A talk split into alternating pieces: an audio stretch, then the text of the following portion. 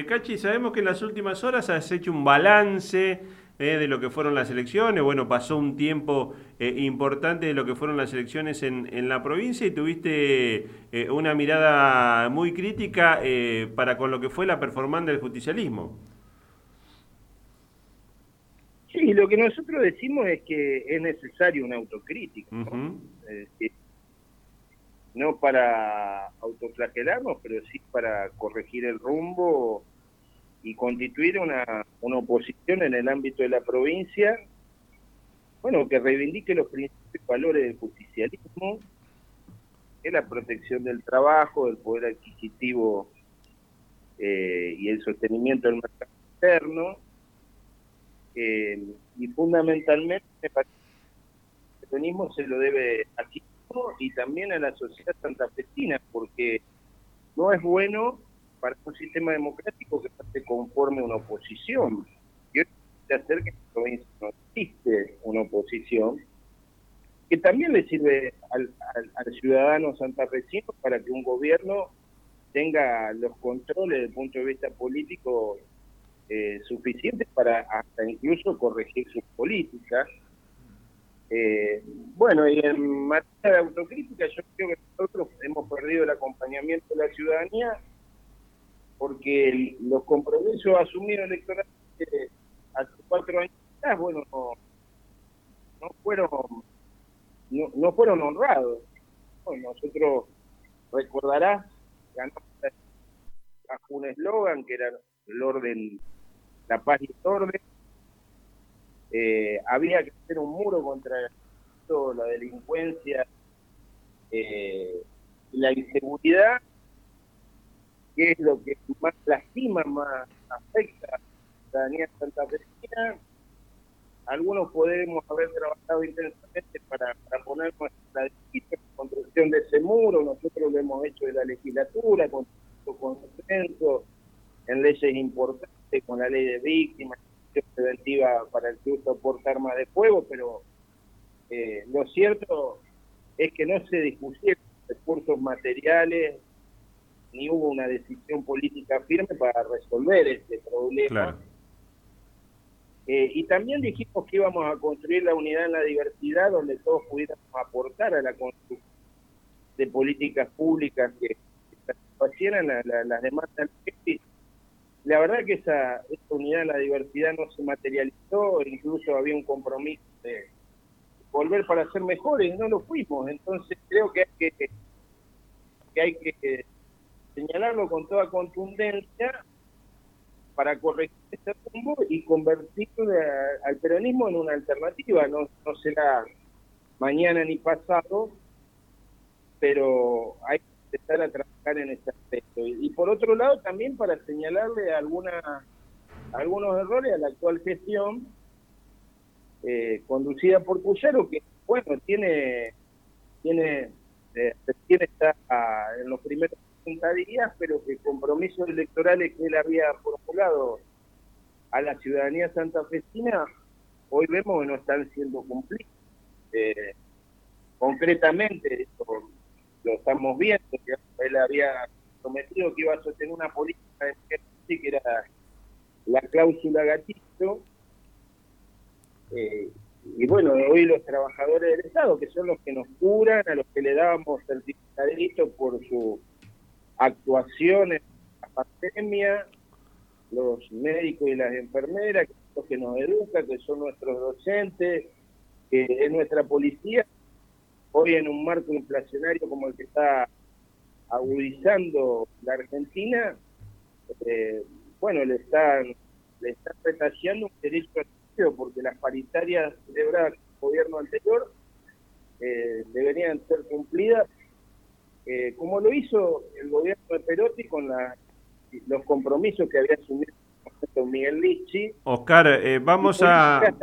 Oscar, vamos a cambiar la línea porque no te estamos recibiendo del todo bien. Este, te pido un minuto nada más para, para mejorar la, comunicación. Eh, estamos hablando con el diputado provincial mandato cumplido del Frente Renovador, Oscar Cachi Martínez, bueno, que en las últimas horas ha sido de los de los primeros, este, si bien es del Frente Renovador, el partido de Sergio Massa integró la coalición eh, hacemos por Santa Fe, que, llevó este, como candidato a Marcelo Lewandowski eh, como gobernador y al eh, entonces gobernador Omar Perotti encabezando la lista de diputados, decíamos, este, ha hecho una fuerte, o ha hecho un pedido de autocrítica, más que una fuerte autocrítica. Ahí retomamos el contacto con, con Cachi Martínez. Cachi, nos estabas contando, hablando del tema de la paritaria provincial y del incumplimiento que se está dando del acuerdo paritario 2023 este, en el marco de lo que debiera ser la continuidad eh, jurídica institucional de la provincia. Sí, yo, no lo recuerdo cuando Puyaro era diputado, concretamente en noviembre del 2020, eh, manifestaba justamente que el ICHE pagaba los salarios en términos y con el hizo la cláusula gatillo y y le reclamaba a Perotti que se había sentado arriba de la caja eh, e incluso en el ámbito de la campaña él prometió eh, que, que, la cláusula gatillo se iba a sostener, que expliquémosle a la ciudadanía es la actualización por inflación para que no pierdan aún más los salarios, ¿no? Y, y, bueno, fue un compromiso que, que hoy no está siendo cumplido. Eh, de una paritaria que se firmó eh, con el Estado provincial y que más allá de que haya sido una gestión anterior, es un compromiso que debe, debe honrar, digamos. Cachi, eh, ¿cómo ves el, panorama? Porque ¿qué es lo que dice Maximiliano Puyaro? Eh, Fabián Bastía, el ministro de Gobierno, Pablo Olivares, de que la provincia va a ir saldando en función de los ingresos que tenga. Eh, se, va a entrar en un terreno eh, complejo, especialmente para los trabajadores, porque el gobierno dice, cayó la recaudación y, no puedo cumplir. ¿Cómo ves ese tema? Sí, yo, yo he escuchado las declaraciones. Y bueno, creo que es un error, digamos, porque si justamente Puyaro, que quiere convertirse legítimamente ¿no? en una figura nacional, eh, y que ha defendido incluso los intereses del federalismo, de las economías regionales en la discusión de la ley ómnibus, eh, me parece que tiene que transitar por un camino distinto, ¿no? que la de la que uno percibe, digamos, que el objetivo del gobierno nacional, que es el ajuste y creo que el ajuste no debe hacerse, eh, digamos, a costilla de los trabajadores, porque esto obviamente impacta sobre el mercado interno y genera recesión, eh, y justamente, eh, bueno, era la posición que tenía en el ámbito de las elecciones, ¿no? Entonces, yo la verdad que estaba muy entusiasmado con el discurso de Asunción que hizo en legislatura, él reivindicó a los docentes, a los directivos y a los, y a los maestros, reivindicó a las fuerzas de seguridad, reivindicó a los médicos y enfermeras, eh, pero bueno, ahora pareciera ser que el camino es del ajuste de los trabajadores, eh, de servicios esenciales, y me parece que ese no es el camino, y el justicialismo, digamos, debería constituirse en una oposición que marque, esto, marque estos aspectos. Hay cosas positivas, él, él le ha puesto mucho énfasis al tema de la seguridad, creo que era la gran materia pendiente. Él fue ministro de Seguridad, así que un hombre, eh, un hombre que tuvo responsabilidad en el gobierno de Liche. Yo digo que siempre de los fracasos se aprende, el justicialismo debe, debe hacer lo mismo, y bueno, será después medido por los resultados, ¿no? Ahora él ha tenido el acompañamiento legislativo para tener las normas necesarias para abordar esta problemática. Eh, veremos cuál es el resultado en el transcurso del tiempo. Cachi, ¿y vos pensás que esto tiene que ver con una suerte de especulación respecto de, de ver eh, cómo avanza la relación con el gobierno nacional, porque em, eh, conversábamos días atrás con, Juan Manuel Pucineri y él dice, él decía, los, los fondos para cumplir con el acuerdo paritario están. Ahí vos ves que a lo mejor hay una especulación pensando que a futuro la relación con el gobierno nacional no va a ser todo lo, lo óptimo que la provincia necesita. Mira, yo creo que hay que dejar claro que la provincia de Santa Fe es una provincia rica, que no depende de las transferencias no automáticas. Vamos a explicarle a la ciudadanía que la, la, coparticipación es automática. Lo que uno percibe es que, digamos, la provincia no puede contagiarse de la política de mi ley que plantea eh, un ajuste furioso cuando no tiene las mismas condiciones económicas y sociales que, la nación. Digamos, para, para, explicarlo concretamente, eh, digamos, las transferencias no automáticas en la provincia de Santa Fe solo afectan al Fondo de Incentivo Docente y los fondos de la Caja de Jubilación, eh, que son obligaciones del gobierno nacional y que de alguna manera el gobierno nacional está como extorsionando a, los gobernadores, dicho, dicho por los propios gobernadores, no por, no por mí, eh, pero que son solo el 3% del total de las transferencias no automáticas del país. O sea, Santa Fe no tiene una asistencia de parte del Estado Nacional sobre transferencias no automáticas importantes. Ahora, esa discusión yo creo que hasta el, hasta el justicialismo debe acompañarla, porque es la reivindicación del federalismo, pero no puede ser la excusa para ajustar hacia adentro, eh, porque la situación económica, eh, digamos, del gobierno provincial no es la misma que la del gobierno nacional. Entonces, eh, vemos con preocupación, no solo que no, digamos, no está planteado el cumplimiento de un compromiso electoral, como fue la cláusula gatillo, de aquí hacia adelante, sino que ni siquiera se está cumpliendo con la cláusula gatillo de un acuerdo que se celebró con el Estado provincial, que tiene continuidad jurídica durante la gestión anterior.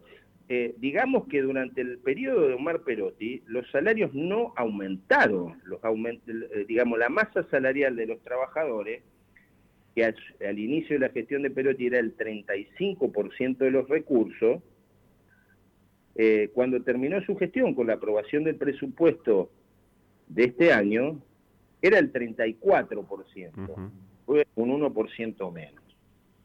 Eh, pero bueno, creo que todos hemos visto lo que ha significado la inflación en el mes de diciembre, que tuvo un franco aceleramiento, y lo que ha sido el mes de enero. Y la verdad que nosotros no creemos que ese sea el camino, y creo que el justicialismo tiene que marcar esa diferencia más allá de, digamos, de la discusión que obviamente debe darse en paritaria, el gobernador se comprometió a, sostener la cláusula de gatillo, que por otra parte fue una cláusula eh, llevada adelante por, por Miguel Lichi, ¿no? ¿Y por qué crees que, por ejemplo, eh, no hay una defensa más férrea o un reclamo, teniendo en cuenta que hoy el ex gobernador Omar Perotti es diputado, que su ministro de Economía, Walter Agosto, es diputado, que buena parte de su gabinete son diputados del justicialismo? ¿Por qué no, no se plantean estas cuestiones? Bueno, porque el peronismo todavía no, se ha organizado como oposición. Y esto no es malo solo para el justicialismo, eso eh, es, malo para la provincia. Porque la oposición cumple un rol de control de las políticas públicas del gobierno provincial, que lo beneficia al santafesino y a, y a la santafesina, pero que también beneficia al propio gobierno. Tener un gobierno sin oposición no es, no es un buen camino eh, es necesario que la oposición marque los errores del gobierno para poder corregirlo. Eh, otro, otra cuestión que nosotros señalamos es la, la billetera Santa Fe, ¿no? yo, siempre le reclamo o, le reclamábamos al gobierno de Perotti que fuera mandado a la legislatura. Que fuera por ley. Política de Estado. Bueno, hoy vemos que el, el consumo minorista bajó un 27%. Y esa era una política eh, pública que obviamente debía segmentarse, que no podía, vos recordarás que nosotros planteábamos que no, digamos, no, no, era razonable que un juez, un, legislador, eh, un funcionario público de jerarquía tuviera eh, billetera Santa Fe, pero muchos de los sectores de nuestra población eh, tuvieron esa herramienta que incluso ayudaba a alentar que el comercio minorista regularizara su situación impositiva.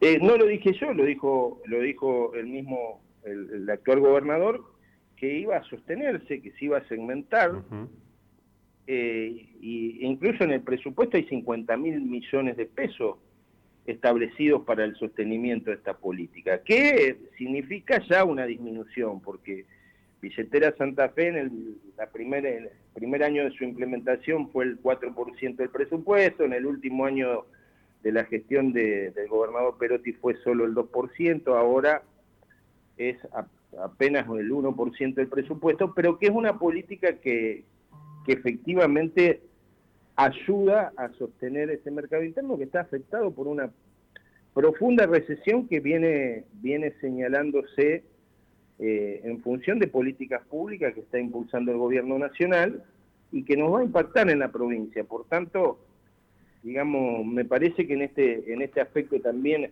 hay que, hay que trabajar, lo mismo que, lo mismo que sobre el incremento de las tarifas, ¿no? Bueno, yo lo he sostenido en todo momento, la necesidad de que las tarifas aumenten en función del incremento salarial.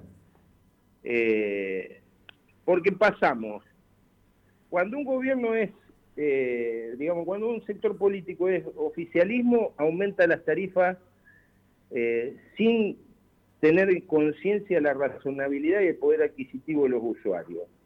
Y cuando es oposición dice congelamiento, lo hemos visto en, en, todas las gestiones, ¿no? Claro. y yo creo que hay que buscar un punto medio, una política pública que tenga algún grado de razonabilidad respecto de la necesidad de las inversiones en materia de servicios públicos, pero también tomando en consideración el poder adquisitivo. Y si vos ves, hoy estamos en, un periodo histórico donde hoy lo más bajo es el salario. Entonces, bueno, a partir de que se vaya recuperando el salario, Dios quiera que sea así, más bajo no puede estar, bueno, también que se vaya recuperando las tarifas, pero no lo que ha sucedido ahora, ¿no? Se aumentó un 190%, eh, eh, se está planteando un aumento del 190% en agua, que se suma al incremento eh, del transporte público, que se suma al incremento que ahora se va a discutir en la audiencia el viernes de la energía eléctrica, que se suma... Bueno, estamos, digamos, cargándole todo el, peso del ajuste a una clase media que, ya venía complicada y que ahora la ponemos en una situación. Entonces, la provincia, evidentemente, tiene que eh, evitar eh, contagiarse de la visión nacional porque tiene los recursos suficientes, incluso yo diría que hasta desde el punto de vista político, si, si Puyaro quiere diferenciarse de, de, la visión de mi ley, no puede transitar por el mismo camino. Oscar, eh, agradecerte como siempre la gentileza, vamos a seguir en contacto, siempre es interesante encontrar una voz de la oposición también para, para tener una, una perspectiva diferente. Te mando un abrazo grande y seguimos en contacto. Un gran y fuerte abrazo y un saludo enorme y afectuoso a los oyentes de tu radio. Oscar Martínez, diputado provincial mandato cumplido del Frente Renovador, bueno, este también este, haciendo un, un pedido eh, de autocrítica hacia el corazón del justicialismo.